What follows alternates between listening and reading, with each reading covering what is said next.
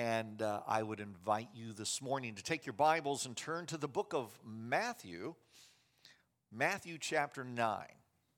We're uh, launching a new five part series uh, this morning that I'm calling Splashes of Grace and Truth. And we're going to look at vignettes in the life of Jesus and see what we can learn about Jesus, who John says in John 1:14 was full of grace and truth my son, my two sons in law, and I have a group text that we engage in. And it, lit, it uh, typically, uh, the text messages that we send back and forth to one another revolve around all things National Football League. Uh, we're all football fans, and so we're back and forth. And it's it. I mean, they fly on a Sunday afternoon when we're in uh, the month in the fall. I mean, the texts are flying back and forth. It's just great back and forth. Well, recently, as it so happens, there were some coaching changes in the National Football League.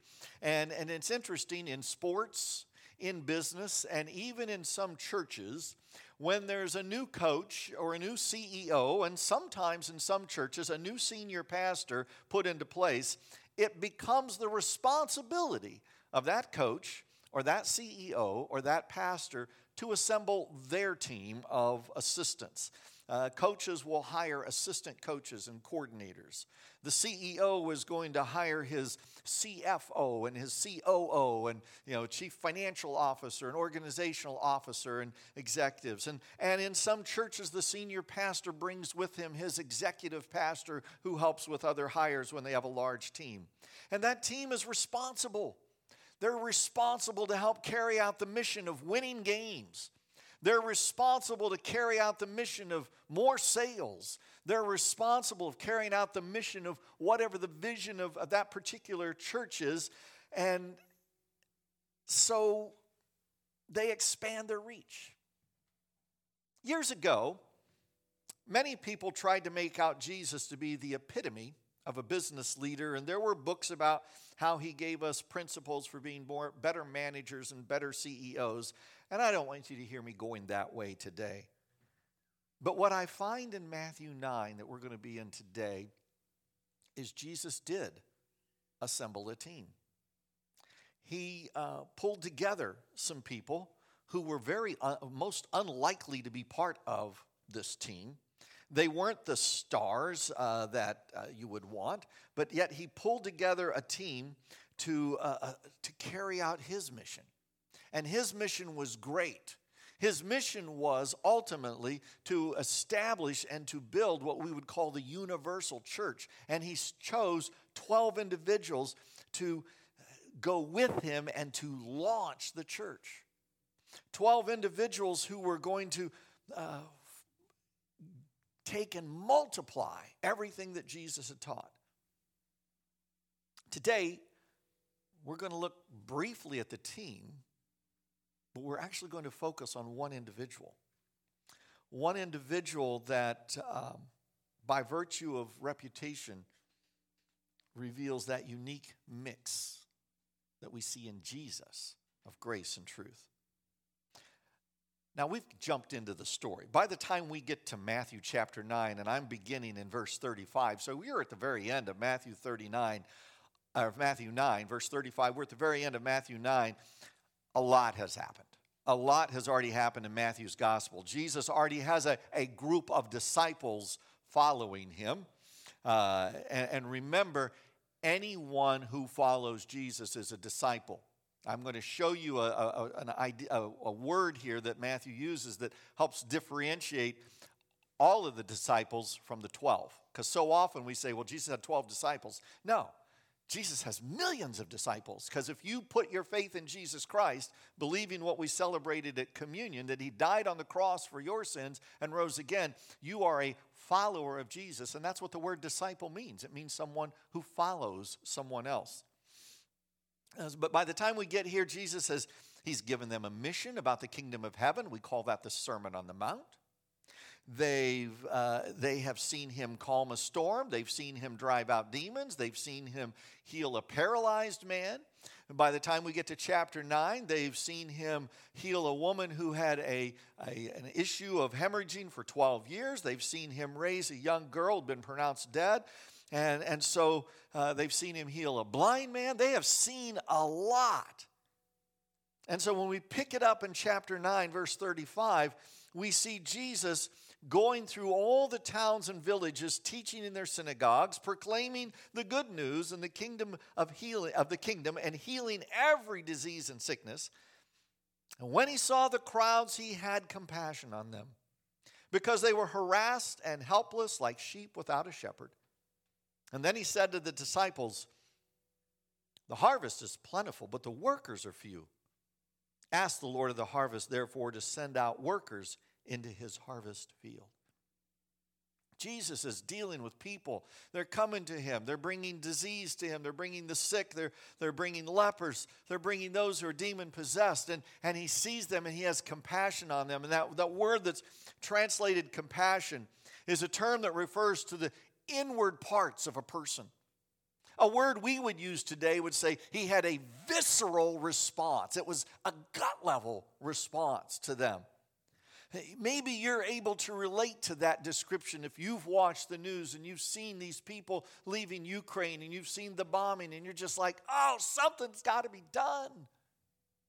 You know, a few weeks ago, we had the Winter Olympics, and there was a situation with a 15 year old girl on the Russian Olympic Committee who was supposed, she was, the, she was the favorite for the gold medal.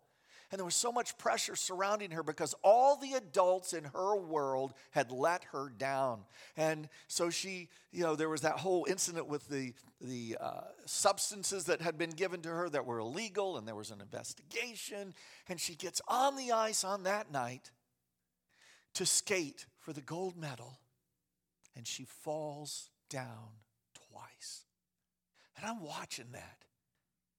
And this grandpa is having a visceral reaction, especially when that poor little girl, a year older than my oldest granddaughter, comes walking, comes off the ice, tears streaming down her face, and her coach begins to coach her up.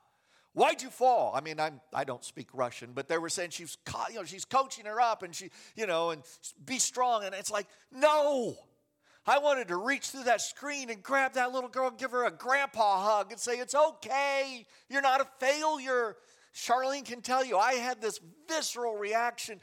And when Jesus saw the crowds, and he saw that they were, as he, Matthew says, harassed and helpless like sheep without a shepherd, no direction in life. He had a visceral reaction. He wanted something to happen. He goes, and so he says to those that are around him, The harvest is plentiful. Folks, there is need all around, but the workers are few. Jesus looked at that and in his humanity says, I'm one person here. I need help. Pray that God's going to send workers to his harvest field. Now, in a minute, we'll look at the team that Jesus assembles. And, that team, part of their task will be to go to the brokenness of the world around them and to bring the life giving message of compassion and a, of a compassionate and soul healing God. But I think there's something here for you and me. You see, it doesn't take a lot of observation to see that we still live in a broken world we and we can have several responses to brokenness around us. One response is to isolate, right? Well, that's their problem. I'm going to live my life and I'm going to surround myself with people that think like I do, that act like I do, that talk like I do, and we're just going to have this own little little Christian utopia. Uh, we can choose to criticize people for their poor choices. You know, well, if they hadn't have done X, Y, and Z, they wouldn't be in that situation. So, you know what? That's their problem. It's not my problem. We can follow Jesus and choose to enter the brokenness of those God brings our way. Now, you know, this particular little verse here, these two verses, verses or this verse, verse 37, has, I, and remember, I've been in church since I was seven days old. So, you know, I've heard this used ad in time and time and time again about going somewhere way over there. The harvest is plentiful in China. The harvest is plentiful in deepest, darkest Africa. Let's send missionaries over there. Jesus wasn't speaking in a foreign context here, he was speaking in a local context. He wasn't looking at people that were far away. He was looking at people that were right there in front of him. And he said, There's the brokenness. And, and, and, so these words are spoken as Jesus is looking at his neighbors and his fellow citizens and his friends and his family. And I would simply say this to you and me this morning Jesus invites you and me to step into the brokenness of our world. And I know what you're saying. Oh, Pastor Scott, it's just me. And I know it's a tired old story, but it fits here so well. Stories told of a storm on one of the coasts. And, and that storm had come at such a time that it had washed up thousands of starfish up on the beach.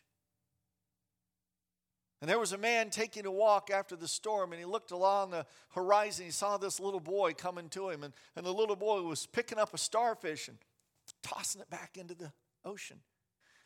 Bending over, picking up another one, tossing it back into the ocean. And the man walked up to the little boy, you know, it's a son. Son, there are far too many starfish out here. You cannot save them all. You're not going to make a difference. The boy looked at him and picked up a starfish and threw it out in the ocean. He said, Just made a difference for that one. And, and that's what Jesus is saying here. Stepping into the brokenness of our world, it just means doing what God places in front of you to do, one person at a time. You step into the brokenness of your world when you you sit down with a coworker and you just listen to them as they pour their heart out to you. You stepped into their brokenness. You step in the brokenness of somebody's world when maybe you go over and you pick up a neighbor's garbage can that has fallen down in the wind and, all, and you just kind of clean it up. And, and when they say thank you, you say you're welcome. And maybe there's a conversation that strikes up because you reached into their life for just a moment. It's not hard to step into the brokenness of our world. It just simply means opening our eyes and looking around. So, what Matthew does is, is he shows us how Jesus assembled a team, assembled a team to help him begin to step into the brokenness of the world and to train this team to do even more that, that, that he would even do. And so, Matthew's kind of matter of fact here. You know, Jesus called his 12, his 12 disciples to them and gave them authority. Uh, so Matthew's very matter of fact. Luke gives us a little more definition. You see, in Luke chapter 6, verses 12 through 16, we discover that before Jesus called these together and gave them the designation of apostles, he spent the night in prayer. He spent the whole night in communion with his heavenly Father, making sure and, and you know, just kind of working through the list. Who was he going to choose? I mean, this was going to be a very important team that he was going to put together. And Luke gives us, in fact, Matthew, Mark, and Luke will give us the designations of the 12. But we see here Matthew, verse chapter 10, verse 1. Jesus called his 12 disciples to him, gave them authority to drive out impure spirits and heal every disease and sickness. These are the names of the 12 apostles. The word apostle means sent. So he calls 12 followers and designates them sent ones, apostles. And he gives the names Simon, who is called Peter, and his brother Andrew. By the way, Matthew puts them in pairs. James, son of Zebedee, and his brother John. Philip and Bartholomew. Thomas and Matthew, the tax collector. James, son of Alphaeus, and Thaddeus, Simon the Zealot, and Judas Iscariot, who betrayed him. these guys were as different as they could get. They were on different ends of the social and political spectrum. They were an eclectic group. But this morning, I want to spend the remainder of our time responding to one question Why did Jesus choose Judas? Jesus chose Judas. After a night of prayer with the Heavenly Father, Jesus looked to those who were following him and he pointed to Judas and said, I want you on the team.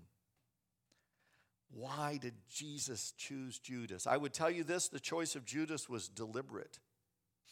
And, it's very interesting when we think about Judas.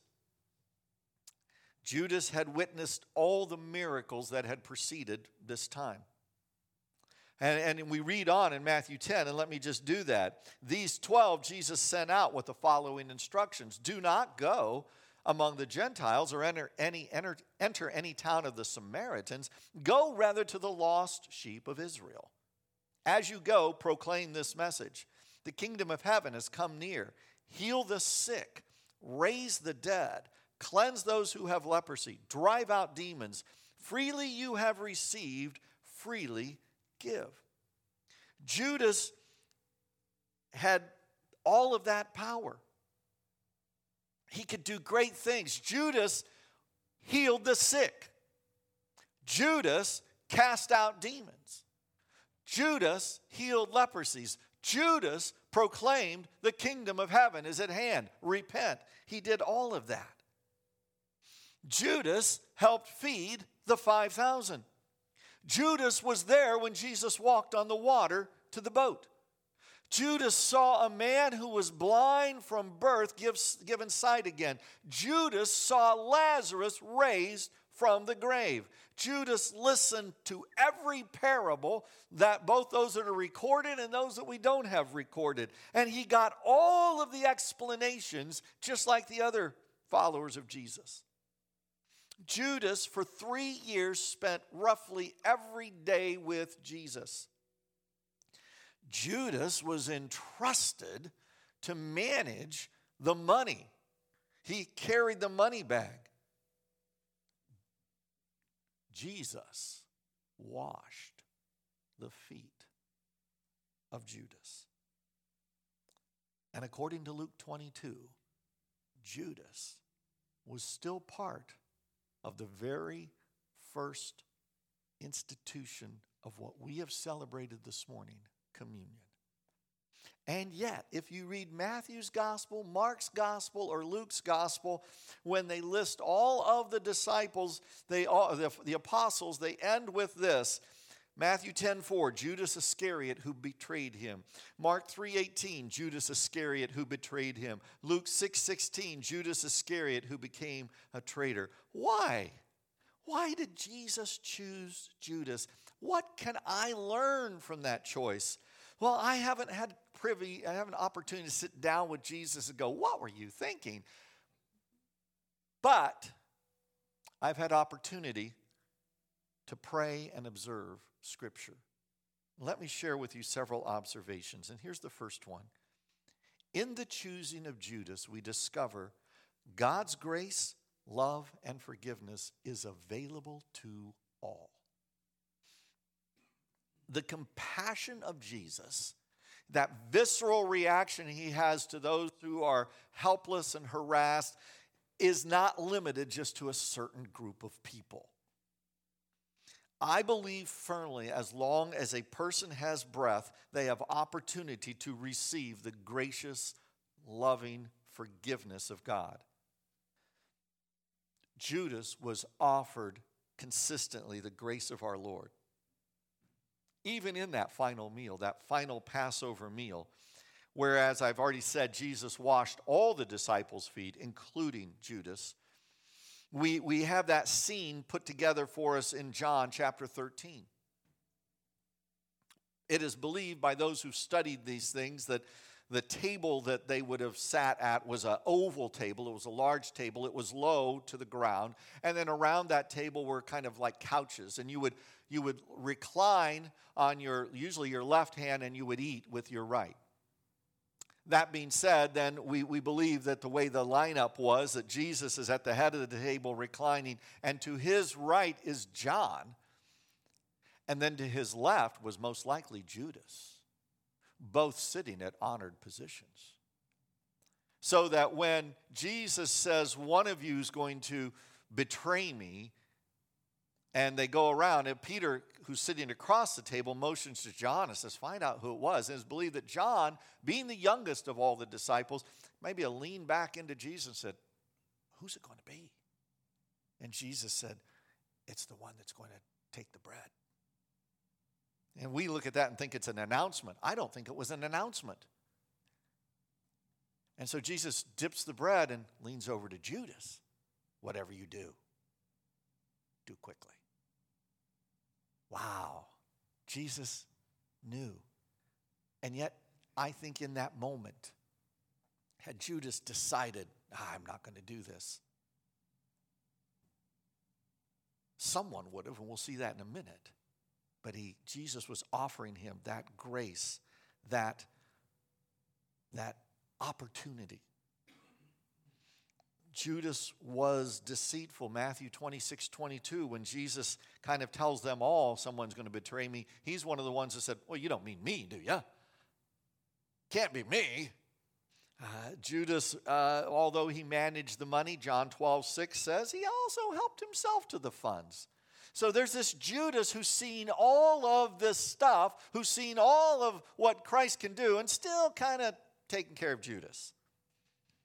Yet he was consistently offered grace, love, and forgiveness. And I need to remember that. I need to remember that when I look around my world. I, I, think you and I need to remember that when we look around our world. I need that reminder when I start to get critical of somebody else. I need to be reminded when I get frustrated by the selfish choices of others. I need to be reminded that God's grace, love, and forgiveness is available to all, even people I disagree with. God still is offering His grace, love, and forgiveness to them. There, there's a second thing we discover. In choosing of Judas, we discover that all God's plans will be fulfilled. All of God's plans will be fulfilled. In the 41st Psalm, a psalm of God's grace and forgiveness. In the middle of that psalm, in verse 9, David, in experiencing his own need to show grace, writes this Even my close friend, someone I trusted, one who shared my bread, has turned against me. And in John chapter 13, verse 18, as Jesus is telling his disciples that he's going to be betrayed, he actually quotes that verse. That's a fulfillment of Psalm. That's a fulfillment of God's plan, of God's prophecy. In John 17, 12, when Jesus is praying his great prayer and he's praying for the disciples, and, and he says, Not one of them was lost except the one doomed to destruction, so that the scriptures would be fulfilled. One of the reasons Jesus chose Judas is because it was part of God's plan all along to have someone who was a close friend to betray him. And yet, that in no way absolves Judas of his choices. It's a reminder that God brings about his plan. God is not thwarted or not confused by world events.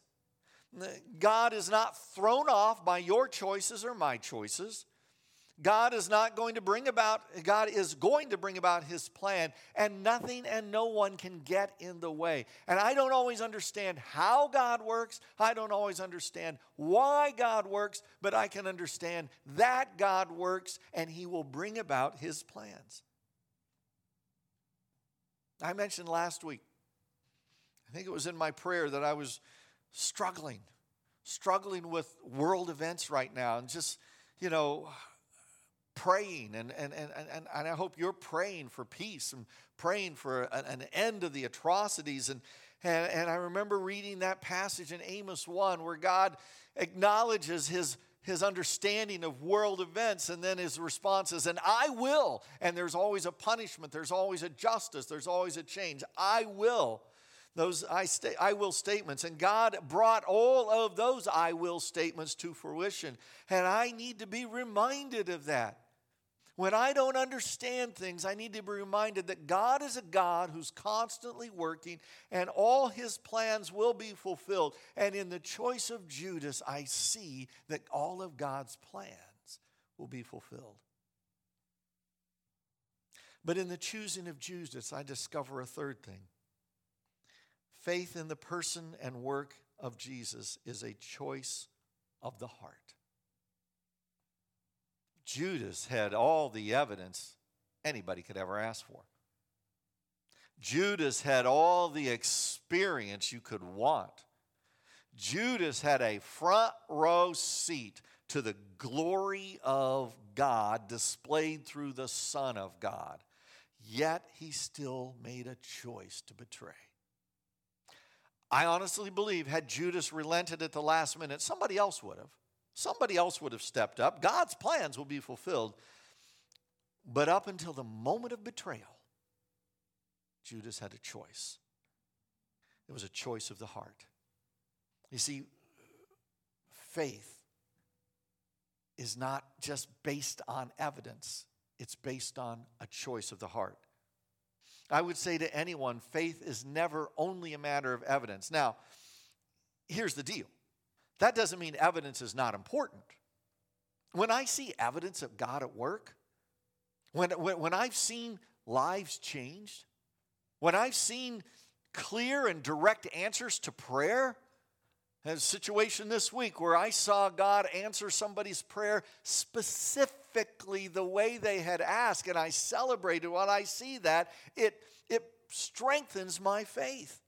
My faith is validated and it's strengthened when I see God's work. But to put one's faith in the work of Jesus Christ on the cross begins with my heart. It begins with a choice of my heart. Judas had experience, Judas had evidence. He had more than enough evidence, and yet he chose himself. Finally, in the choosing of Judas, we discover there is a vast difference between regret and repentance. It, it's very clear in the scriptures that Judas deeply regretted his choice. We find those details recorded in Matthew 27. In Matthew 27, verse 2, we, we read that he was seized with remorse.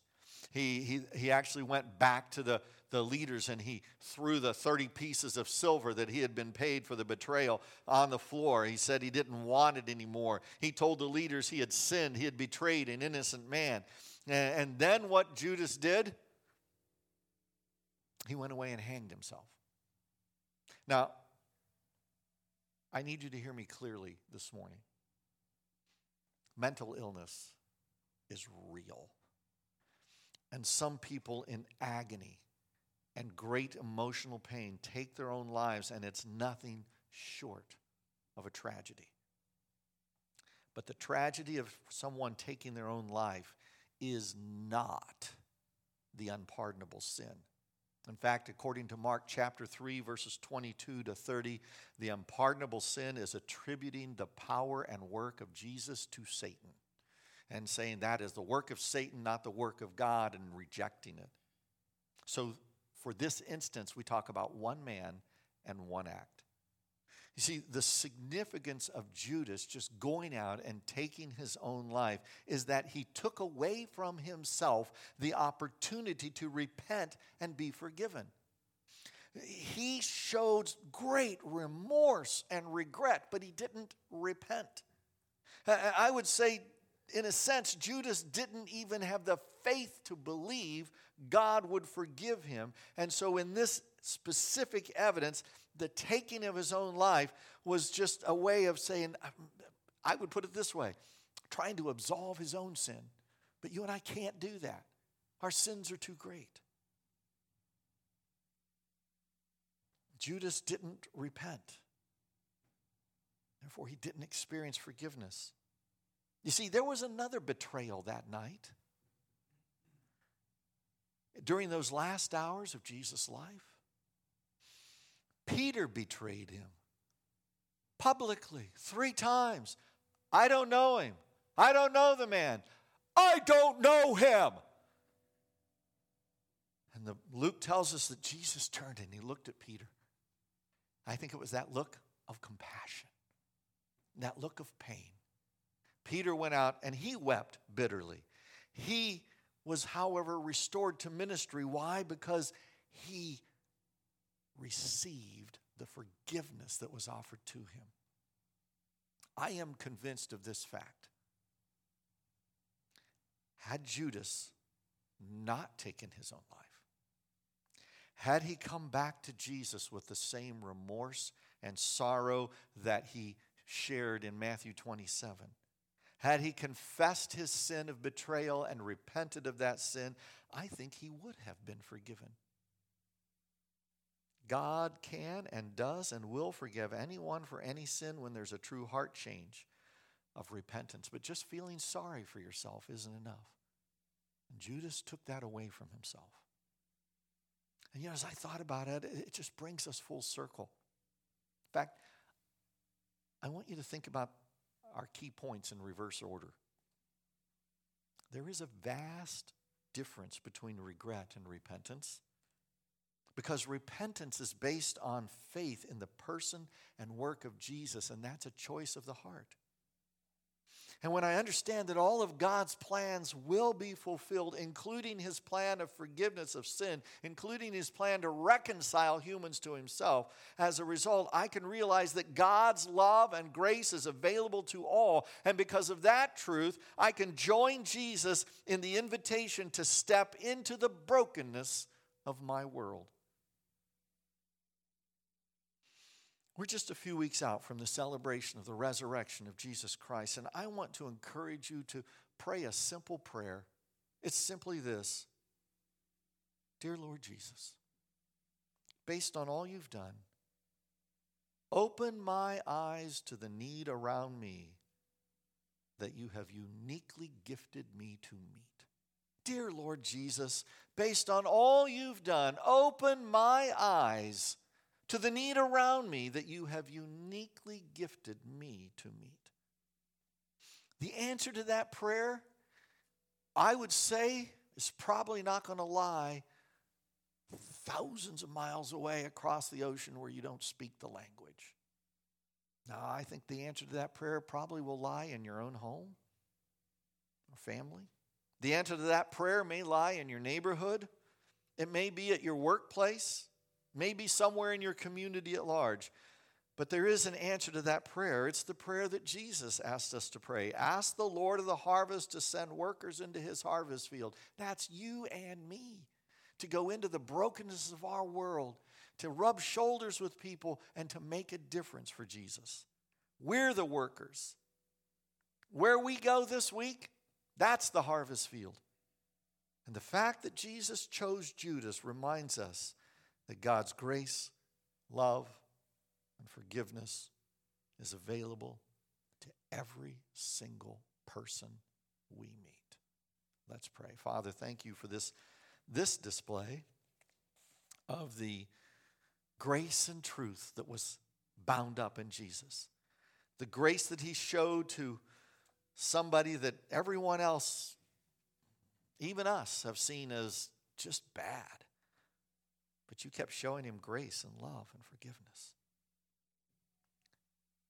I ask, Lord, that we would learn the lessons of the choice of Judas and allow them to impact our lives and allow them to change us so that we can be more like you. In Jesus' name, amen.